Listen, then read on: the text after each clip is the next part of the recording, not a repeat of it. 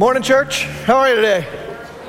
All right, not too shabby, I suppose. Hey, we are in uh, Hebrews chapter 1. So if you have a Bible, you can turn there. By the way, uh, if you're new with us and, uh, and, and you don't know this already, there are Bibles in the back of the seats in front of you, and you're welcome to grab one of those and turn. If you're looking for Hebrews, it can be a little tricky to find. It's toward the end. I actually cheated this morning, and I know it's on page 1001. So there you go. See how helpful I can be?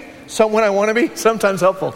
Uh, no, we're really glad that you're here. We're beginning and sort of embarking on a study that we'll be in for, for a little bit of time here in the book of Hebrews.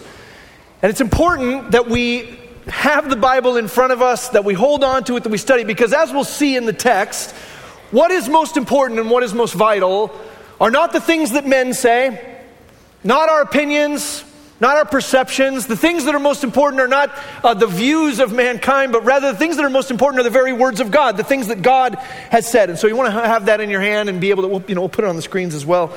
I had the opportunity to. Uh, I was invited last night to go to watch the, the Mayweather McGregor fight. I don't know if you're boxing fans. I've been a boxing fan for a long time.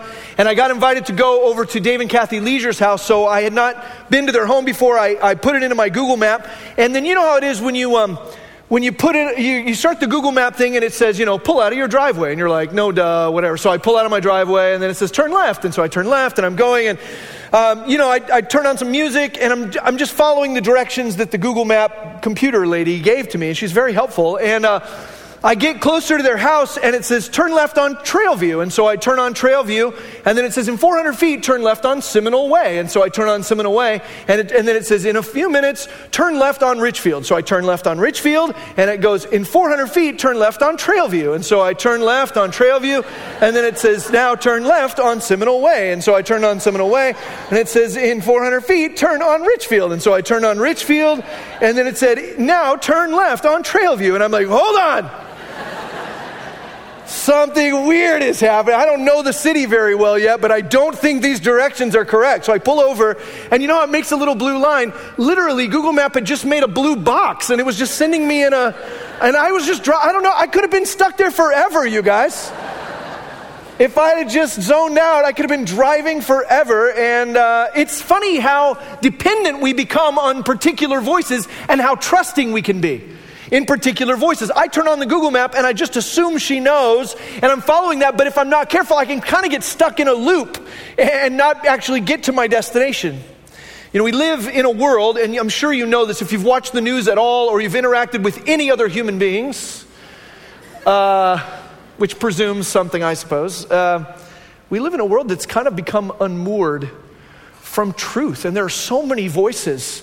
And there are so many voices that are on opposite, uh, absolute opposite ends of the spectrum who are all claiming that they have the truth. And there are all kinds of opinions, and there are all kinds of perceptions, and there's all kinds of people who are claiming their way is the right way. And it's possible for us in listening to those voices to feel and to start to, to start to feel like we absolutely have no bearing. Like we've kind of gotten trapped on Trailview and Seminole and Richfield, and we just sort of keep repeating that pattern. In this world, it's easy to start to drift away from actual facts and to drift away from actual truth. And nobody sort of gets up in the morning, right? I get that. Nobody gets up in the morning and goes, you know what I want to do today? I want my life to drift off course. You know, I just want to become completely unmoored from truth and fact and logic. I just kind of want to wander off and see where the day takes me. Like, very few people, if any, make a determined choice to drift off course. What happens is that we drift off course Little by little by little, it happens in these tiny little increments. We listen to the wrong voices, or we start to trust a Google map without really paying attention to where it's taking us. We start to listen to the wrong things. We fix our eyes on the wrong point. And the author to the Hebrews, as we study this book together, the author of the Hebrews understands that there is a very real and present danger for each and every human being on the planet that if we're not careful, that if we don't pay attention, that if we don't focus on a real, true anchor, we will absolutely drift in our lives. In our spiritual lives, we will drift away from the facts. In fact, it says in Hebrews chapter 2, in Hebrews chapter 2, verse 1, one of many warnings in the book, Hebrews 2 1 says, Therefore, we must pay much closer attention to what we've heard, lest we drift away from it. The author says, You got to sit up straight. You can't just turn on the music and turn on the map and just sort of turn on autopilot, because if you do that, you'll drift away. In Hebrews chapter 3, verse 12, it says, Take care, brothers, lest there be in any of you an evil, unbelieving heart, leading you to fall away from the living God. He says, Be careful. Because if you just go on autopilot, if you just sort of go business as usual, what will happen is gradually over time, your heart will become hardened. Gradually over time, you'll drift off from essential truth.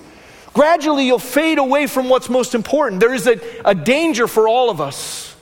And we have to be alert. We have to be awake. We have to focus. That's why we chose to spend the next year in the book of Hebrews. We want to go slow, and we're not even going as slow as we could. I know there was some criticism on, I think somebody wrote on Facebook this week, like, we're going to be in Hebrews for a year. They wrote it faster than that. You know, I'm like, yeah, of course they did, but what, I, I get that we're going to take some time. Listen, can I tell you what? We could realistically study the book of Hebrews for the next five years and not exhaust it. There is, it's a very densely compacted book. There are some things about the book that we don't know. So, for instance, we don't know exactly who wrote it, right? And you can read all, in fact, you want to get lost in a loop, go on the internet and Google the author of Hebrews. You get sucked immediately into a black hole of theology. It's terrible, right? There's all kinds of arguing about who the author is. Can I tell you this? You can speculate all you want. God didn't see fit to reveal to us the author. It's not recorded for us, and therefore I'm not going to waste any time sort of speculating. It doesn't really matter. Here's what I know it was inspired by the Holy Spirit. I don't know the name of the, the human instrument that the Holy Spirit used, but that's not of consequence to me. We don't actually know who it was specifically written to. In fact, the title, the Hebrews, is one that was added later. It's not in the original text. They read the book and they went, well, it seems like it's probably written to a group of Jewish believers, but there are also some things in this book that lend itself to people that sort of claim to be believers but weren't. So that's just sort of a best guess. There are a lot of things about the book we don't know, but what we do know is there, there are two primary things the book does. The first one is it gives us warnings. There are multiple warnings we'll see in the midst of this study warnings against drifting away from what's essential, losing sight of what's most valuable. And not only are there warnings, because it would be kind of a drag if there were only warnings, not only are there warnings, there are absolute and concrete solutions to the problem of spiritual drift absolute and concrete solutions to the issue of spiritual drift by raising up and elevating and showing the truth of the supremacy of the Lord Jesus Christ. We will see in almost every page of the book as we study it together that again and again the author will say, Be careful, pay close attention, be sure, look at what you're doing, and make sure that you keep your eyes on Jesus. Fix your eyes on Jesus. Because if you don't, you'll wander off the path. I don't know if you've ever, if you've ever experienced what it's like to be drifting. I was at uh, Ocean Beach uh, a few years ago in San Diego with my family, and the lifeguard comes and blows the whistle and turns on the like public address system. And I'm always a little nervous when that happens because I've seen Jaws, right? I know how this goes down. And uh, so she's like telling everybody to get out of the water. And I don't know, I mean, you guys have been paying attention. Sharks right now are really mad at human beings, right? Have you noticed that? They're, they're like on kind of a, they're on a crusade to eat his. Maybe it's just, maybe it's that a lot of our new swimwear makes us look like seals. That might be part of what it is, but whatever. So the lifeguard's blowing her whistle, and so we get out of the water, and she gets on the PA system and she says, You need to understand there's what's called a rip current. There's a rip current right now, and it's very deadly, and it will grab you and it will suck you out into the ocean. And so everybody needs to know there can be no swimming right now because of a rip current. And you don't have to tell me that kind of thing twice, because here's the thing I don't want to go out in the ocean by myself, right? That's not interesting to me. So she says, Get out of the water. I got out of the water. And then as I'm getting out of the water, there's this guy, uh, this like older gentleman, and he's in one of those um, little, let's not think about it. Let's not think about it. He's in like a, t- it's not important to the story. It was distracting to me. I'll say that. So he's in a, he's in a, uh, a little kind of bathing, and he looks at this lifeguard and he says, Who are you to tell me what to do? He goes, I've been swimming on this beach since before you were born. I'm a great swimmer. I'm a taxpayer in this county, and this is a public beach, and I can swim here anytime I want. And the lifeguard, she's like a college student, or she's like, Well, I'm just trying to help you. And in my head, I'm thinking, She's going, I'm the one who's going to have to rescue you in a minute, loser, right? You know, and he's like, You can't tell me what to do. I'm not going to drift. I'm not going to get pulled out to sea. I know how to do this thing, and you can't boss me around. And finally, she just kind of she just let him do what he was going to do, and then I never saw him again. I have no, he might still be out. I have no, he might still be floating out there somewhere. I have no idea how that story. I had a lady after the first service was like, "You have to tell us how the story ends," and I'm like, "I don't know how it ended, but what I know is there was a guy who was so confident in his own ability that he didn't heed the warning." And there is a risk for each and every one of us when we come to the book of Hebrews to hear the author saying, Be careful. Be on guard. Sit up straighter, pay closer attention lest you drift away from essential truth. There's a temptation for us to go, I'm not going to drift.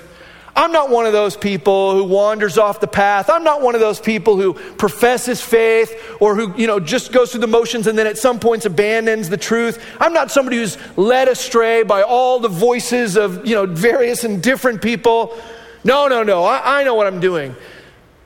Let none of us be so ignorant as to ignore the warnings in this book. It will both warn us again and again. There is a great thing about this book, whoever the Holy Spirit used to write it, there's sort of a cyclical, sort of a, a Jewish way it's written. It's written as both a, a, sermon, like an oratory sermon, and also a letter. We see both of those represented. It's a beautiful book, tightly compacted, and we're going to go through it not, not as slow as we could, but we're going to go through it so that we can understand both the warnings and the ways in which it anchors us in the truth of who Jesus is. It says in Hebrews chapter 6, for instance, in Hebrews 6:17, it says, So when God desired to show more convincingly to the heirs of the promise the unchangeable character of his purpose, he guaranteed it with an oath, so that by two unchangeable things in which it is impossible for God to lie, we who have fled for refuge might have strong encouragement to hold fast to the hope set before us. We have this as a sure and steadfast anchor of the soul, a hope that enters into the inner place behind the curtain. We've entitled this sermon series, Hebrews Modern Faith Anchored in Ancient Truth. Modern faith anchored in ancient truth. The way in which we pursue faith today, the way in which we live in obedience to Christ, is anchored in the ancient truth of what the story God has been telling, the way in which God has worked, the ancient truth of who Christ is. And the author wastes no time in getting to the heart of it. In fact, we're just going to look at the first three verses this morning. And in the first three verses, he packs in this incredible Christology or a focus on Jesus. This incredible, although very rapid, summary of this anchor for our souls, the Lord Jesus Christ. Let's just look at it together. Hebrews chapter 1. He starts by saying this in verse 1 Long ago, at many times and in many ways, God spoke to our fathers by the prophets. I just want to stop there for a second and think about this. There is something profound and beautiful stated right out of the gate that in the past, in the past, God has spoken. Just stop for a second and think about that. Think about the fact that God has spoken in the past in various and sundry ways. He's spoken through the prophets to our father. That to our fathers. That in and of itself is a profound truth because what that tells us is that God didn't just set the earth spinning. He didn't just put people on it and go, "Hey, make your best guess about who I am."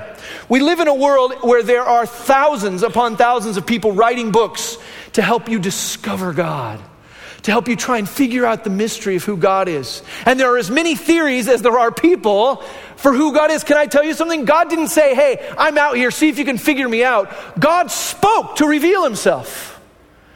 It's an act of his love and generosity and kindness that he spoke to our fathers in various and sundry ways through the prophets, that he revealed himself. There are all kinds of people out there who will say, Come with me on this journey of discovery about the eternal. Or come with me on, can I, can I tell you this morning, I'm not interested in taking my best guess at who God is. And I'm, to be honest with you, I'm not super interested in hearing your best guess about who God is.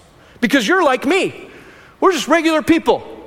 What I'm interested in is the God of the universe speaking to his creation and saying, This is who I am.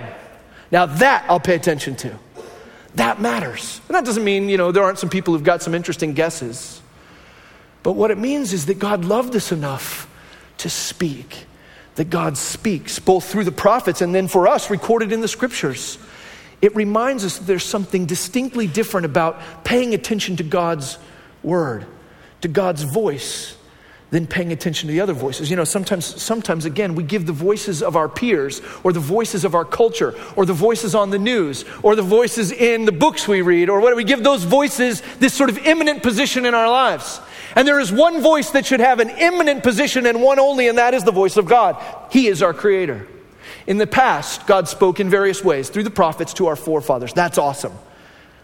But it gets even cooler. Check this out. He, there's a contrast here. Also, in the book of Hebrews, we will see a lot of contrasting.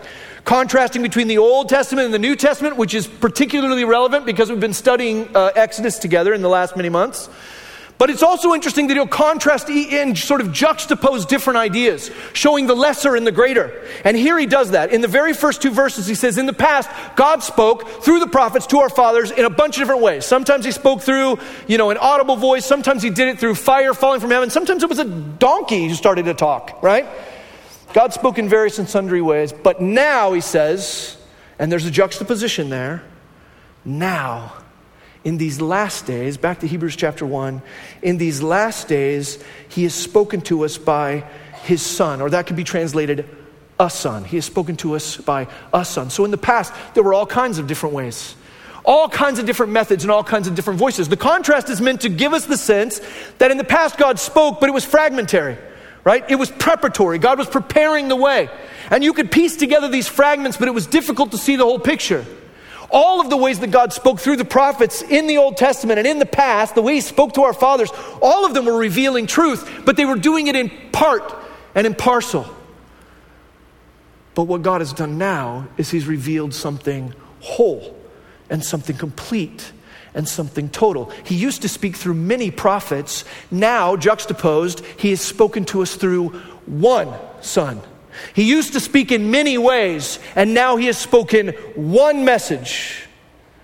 The picture that it's trying to e- equate for us, or the thing that the author wants us to understand, is that in the midst of this temptation to drift, in the midst of all of these varying voices vying for our time, God has spoken in a clear and concise way, and it is the clearest, most beautiful thing that God will ever say. Think about this for a second. It says in John 1, speaking of Jesus, in John 1, it says, In the beginning was the Word. And the Word was with God, and the Word was God. You jump down to John, 4, John 1.14, and it says, The Word became flesh and dwelt among us. It's talking about the incarnation. Jesus is the very Word of God, the clearest, most concise, most articulate, most loving thing that God will ever say and has ever said. He says, in the person of the Lord Jesus Christ.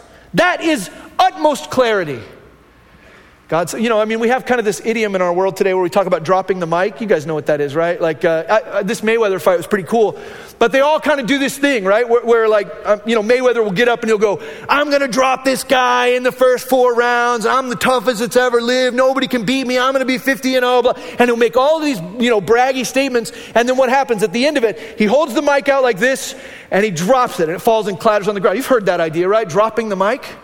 And what's that indicate? The indication when somebody drops the mic, whether it's a musician or an athlete or whoever, when they hold up the mic and they drop it and they walk off stage, the indication is that's it. I got nothing else to say on the matter. Listen, what the author of the Hebrews is saying to us here is that in the person of the Lord Jesus Christ, God drops the mic. In the past, God spoke to us through various and sundry ways through the prophets to our forefathers, but now, in finality, He's juxtaposing fragmented, preparatory speech in different pieces through different methods. He's, he's juxtaposing it with a perfect, clear, and concise message. You get these people who are like, I'm waiting for a word from God, right? Do you have a word from the Lord for me, right? Do you have a word from God? We got to find a word. And they're looking up in the cloud formations or they're trying to see the letters sort of spelled out in the alphabet cereal or whatever. Can I tell you that, that God has already spoken? There are people who are waiting for God to speak, and He's already said everything He has to say in the person of Christ. In the past, God spoke through various and sundry ways, but now He has spoken to us through His Son, through a Son. The idea there is that Jesus is the final word, that God drops the mic with Jesus. He is a whole message, a complete message, a direct message. It's not coming through another person. We see God come in the incarnation in Christ, a direct message, not passed through other people, but passed directly to us as human beings through Christ. A perfect and completed, a final message from God. God's final word is the Lord Jesus Christ. And as such, we should elevate it. You think, well, that, that seems like it's probably important. Yeah, yeah, it is the most important thing God has ever said. The Word, Jesus Christ, the Son. I love the fact that it says in, um, in 2 Corinthians chapter 1, verse 20, for all the promises of God find their yes in Him. That's Jesus. All the things that God has promised are fulfilled in Christ. All the promises of God find their yes in Him. That is why it is through Him that we utter our amen to God for his glory. Jesus is the final thing God says to his people. It's the clearest, most concise, most loving thing. And so the question then comes to us well, who is this son then? Tell us about this son, right? If, if this is the clearest thing God will ever say, then what is he saying in Christ? And so the author goes on to articulate this beautiful, he gives us basically seven descriptors of who Jesus is. Let's look at it together. Hebrews chapter 1, look at what it says in, in verse 2. In these last days, he's spoken to us by his son, whom he appointed the heir of all things. Firstly, it tells us that Jesus is the heir of all things. It's not surprising that Jesus will say in John 16, everything that the Father has is mine. Everything that the Father has is mine. Jesus will say in Matthew 28, All authority in heaven and on earth has been given to me. Jesus is the heir of all things. He's the one who owns it all. You know, almost all of the division, all of the things that separate men and women in our world today and in our church today, all of the things that divide us are a representation of places where we're trying to hold on to what we think we own or what we think we deserve. Things we've fought to accomplish or things we've accomplished to obtain for ourselves, and we don't want to lose those things, and so we hold on to them, right? We see all this fighting in the world. People trying to hold on to their opinions, people trying to hold on to their property, hold on to their stuff. Can I tell you? Jesus owns it all. He's the heir of all things. There's a reference here to a, to a messianic psalm. Keep your finger in Hebrews chapter 1 and flip back with me, if you will, to Psalms chapter 2. There's a messianic psalm that talks about the Son or the Messiah being the heir of all things, that all things belong to him. Psalm 2, verse 7 says this I will tell of the decree. The Lord said to me, You are my son. Today I have begotten you. Ask of me, and I will make the nations your heritage, and the ends of the earth your possession.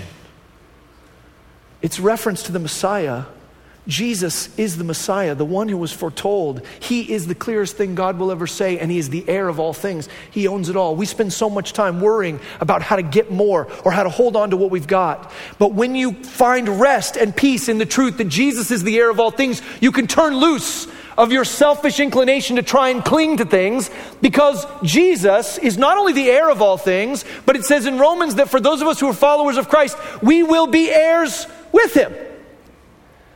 Why do I have to cling so closely to the things that belong to me?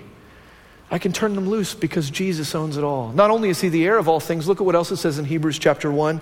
He's the heir of all things and the creator of all things, also in verse 2. In these last days, he has spoken to us by his Son, whom he appointed the heir of all things, through whom also he created the world. You know, there is a sense sometimes when people talk about Jesus in culture today where they go, no, no, no, look, I'm not denying that Jesus is a good guy. He is a good guy, right? He did some great things. He loved some people. He gave some great speeches. He had an excellent beard, you know? We don't want to deny any of those things. But we just want to say he wasn't really any more than that. He was just a good guy. He was just a prophet. He was just a man who loved people and cared and then got murdered. Can I tell you? The Bible says that isn't true.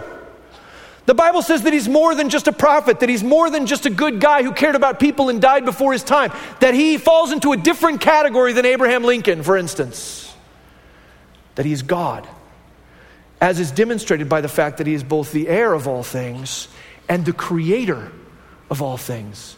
You see, Jesus Jesus isn't a guy who was just born and came into existence and will live eternally like us. All of us in the room, we're all eternal beings. We will all last forever.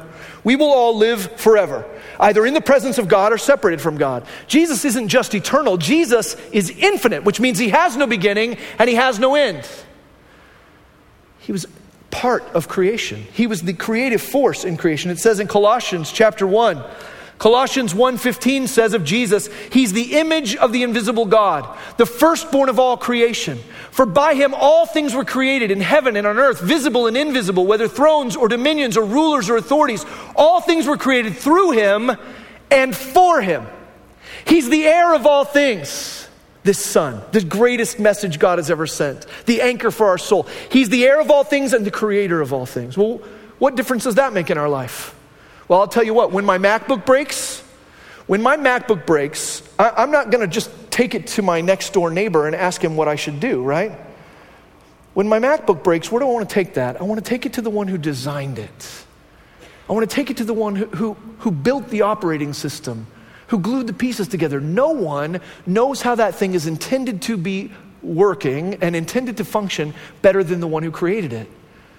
Do you recognize in the world around you, and maybe even in your own life, a sense of brokenness? Do you recognize that there's brokenness all around you? How interesting is it that in the midst of our brokenness, in the midst of humanity's brokenness, so often we're turning to each other to go, How do I fix this?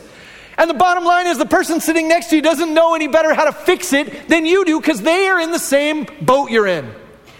Who knows how to repair the brokenness in the world? Who knows how to fix the selfishness and the greed and the pride and the hatred and the bigotry? Who knows how to fix it? The one who created us. He's the creator of all things. He's the heir of all things. He owns it all. He built it all. Look at what else the author of the Hebrews says. Hebrews chapter 1. In these last days, he's spoken to us by his Son, whom he appointed the heir of all things, through whom he created the world. He is, that's Jesus, the radiance of the glory of God. The radiance of the glory of God. It's a physical and active extension of God's glory. A physical and active extension of God's glory. You know, we say that the moon reflects the sun's light. But the sun itself radiates light and heat. Radiate is different. He isn't just a reflection of God, Jesus isn't just a reflection of God's glory, He is the radiance of God's glory. It's active, it's an active thing He does. He moves in our lives. I love what it says in 2 Corinthians chapter 4. 2 Corinthians chapter 4 verse 6 says, "For God who said, "Let light shine out of darkness," has shown in our hearts to give the light of the knowledge of the glory of God in the face of Christ Jesus the light of the knowledge of the glory of God. You want to know? I mean, we talk a lot in this church about glorifying God. That is our purpose. We are built to glorify God. And no one radiates the glory of God like Jesus does. You want to know how to, how to glorify God in your thoughts and words and deeds and attitudes? Look at the way Jesus radiates his glory. He's the physical manifestation of God's glory. Not only that, it says he is the exact imprint of God's nature. Hebrews chapter 1 verse 3. He's the radiance of the glory of God and the exact imprint of his nature. There are all kinds of people in the world that'll go, well, we're trying to figure out what God is like. Let's take our best guess. Let's pool our thoughts and our information. Let's figure this thing out. We're gonna, we're gonna figure God out. Even Jesus' disciples, right? I think it's in John 4. John 14, sorry. In John 14, his disciples look at Jesus and they go, When are you going to show us the Father? And in John 14, 9, Jesus says, uh, If you've seen me, you've seen the Father. The author to the Hebrews says he's the radiance of God's glory and the exact imprint. The idea is of, a, of an image that's stamped onto a coin, the exact representation. Are you here this morning and you have questions about what God is like? You want to know what God is like? Look at Jesus the heir, the creator, the radiance of God's glory, the exact imprint of his nature. And not only that, look at what else it says. Hebrews chapter 1, verse 3 the radiance of God's glory the exact imprint of his nature. He upholds the universe by the word of his power. Now, listen, the idea here, it's demonstrating something about the power of God, but it isn't the picture. You know, we sort of get this idea sometimes of like Atlas with the globe on his back, you know, and he's holding the weight of the world. And we're like, oh, yeah, Jesus is upholding the weight of the world by his power. It's not a picture like that. It's not that he's just sort of holding it in a static way. The idea here is of sustaining on a trajectory that Jesus doesn't just hold the world or uphold it, but that he carries it to its intended purpose, that he carries it on a path to be fulfilled, that he is the one who sustains it all. I find peace in this because there are a lot of times where I sit on the couch in my house and I look at the world and I think, what is going to happen here? What's happening in this world? Why, why does everybody seem to be fighting? Is, it, we, is this the end of the world here? Hurricanes, hatred, I find peace in knowing that Jesus isn't just holding the world on his back, but he's carrying the world by the word of his power. He's carrying it to its intended destination. That he carries us on a course that will result in the redemption of all things, that he will reconcile all things to himself. It says that in Colossians chapter 1. Colossians 1, we already looked at it, but it says in verse 17, He's before all things, and in Him all things hold together. He's the head of the body, the church. He's the beginning, the firstborn from the dead, that in everything He might be preeminent. For in Him all the fullness of God was pleased to dwell, and through Him to reconcile to Himself all things, whether on earth or in heaven, making peace by the blood of His cross. The Lord Jesus is sustaining the world on its intended course. which is that all things would be reconciled and that God would be glorified through him. He's the heir, he's the creator, he's the radiance of God's glory, he's the exact imprint of his nature, and he's the sustainer of all things by his word of power. Not only that, there's two more in the time we have left. Look at it back to Hebrews chapter 1. It says, after making purification for sins, he sat down at the right hand of the majesty on high. Not only is, the, is he the heir, not only is he the creator and the radiance of God's glory, the exact imprint of his nature, not only is he carrying the world to its intended end,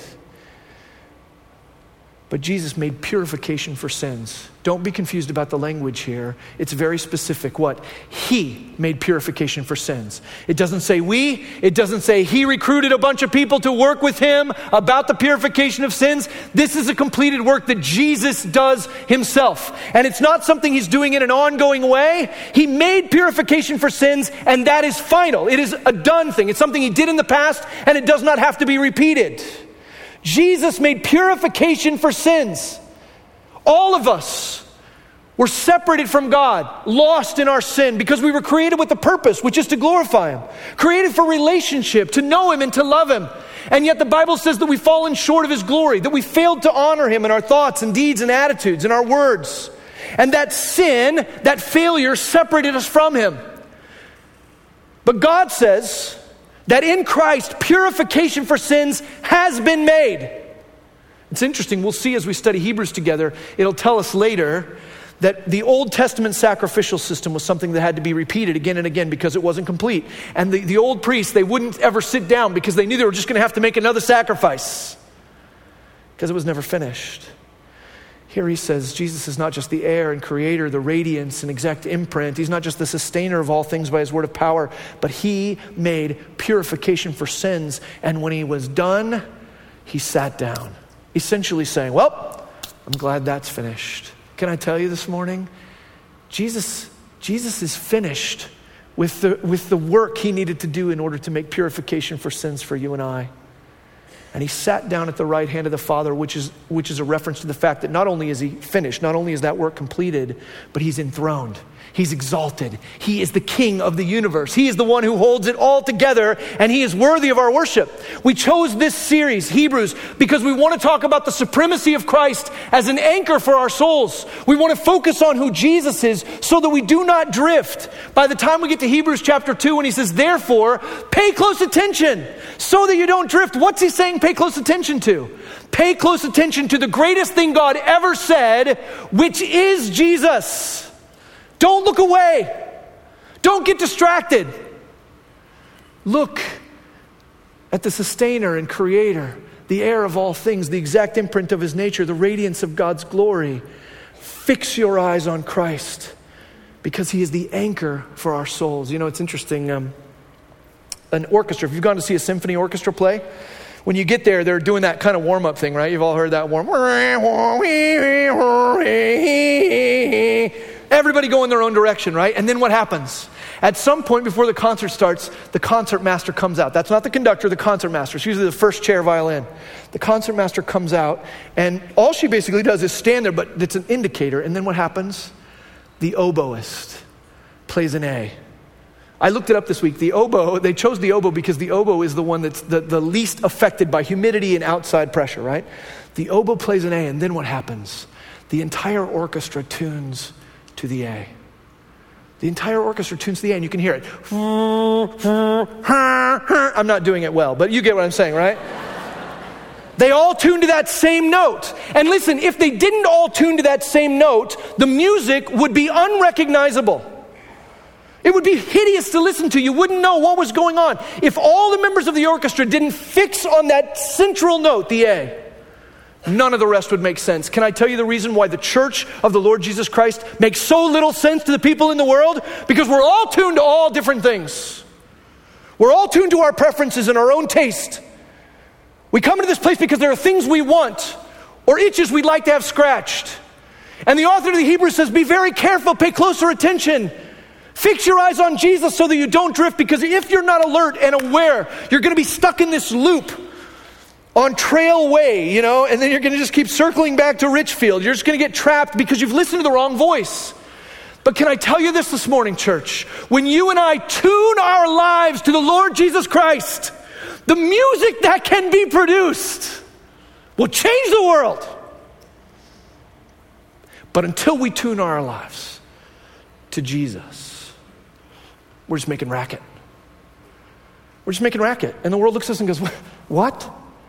Why? Why would I come to church? Why would I want to be there? Why, why, why would I want to be, have anything to do with that?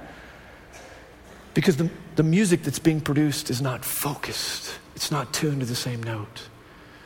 The author of the Hebrews, as he begins this warning and this reminder about the supremacy of Jesus, says, Let's all tune our instruments to Christ so that the music we make makes sense and doesn't drift off key.